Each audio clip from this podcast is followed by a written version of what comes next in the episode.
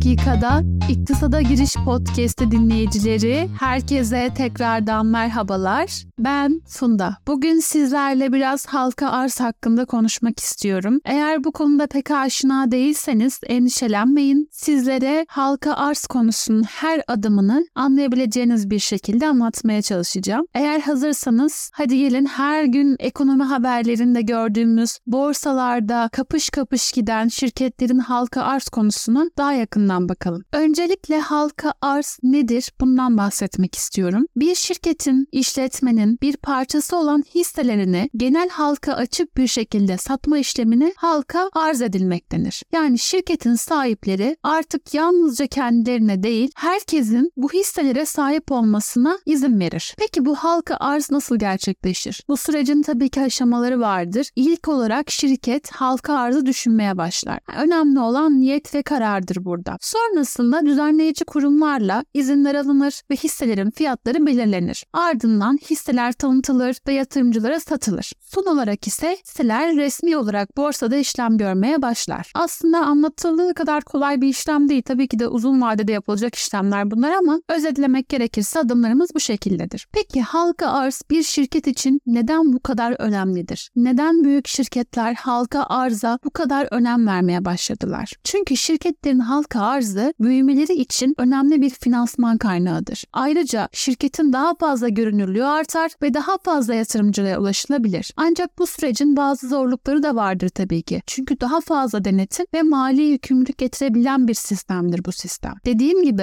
bu sistem içerisinde avantajlar ve dezavantajlar gerçekten çok fazla riskler de getirebilir, olumlu şeyler de getirebilir. Şöyle baktığımız zaman avantajlarına e, yeni sermaye elde etmek, daha fazla müşteriye ulaşma ve yatırımcılara likidite sağlama bulunurken dezavantajlarına baktığımızda ise daha fazla denetim ve maliyet içerir. Ayrıca halka açık olmak, kısa vadeli kar talepleriyle başa çıkmayı gerektirebilir. Zaten bunun örneğini çok yakın zamanda gördük. Ebebek halka arz olduğu zaman bütün e, hissedarlar, küçük hissedarlar, büyük hissedarlar yani fark etmeksizin hepsi ebebek mağazalarına doluşmaya başlamışlardı. Reyonları kontrol ettiler, müşterilerle konuştular, memnuniyet anketi yaptılar. Hatta çalışanları işten kovmayı bile düşündüler. Aslında burada bir dezavantajdan bahsediyoruz. Bu kadar müdahale acaba gerekli mi, gereksiz mi? Orasını size bırakıyorum ben. Yani kısacası şirketlerin halka arzı finansal piyasalarda büyük bir adımdır. Bu süreci anlamanın, yatırım yapmanın veya bir şirketin performansını izlemenin bir parçası olarak bilgi sahibi olmak aşırı derecede önemlidir. İyi haber şu ki artık siz bu konuyu biliyorsunuz ve bundan sonraki adımlarınızı bu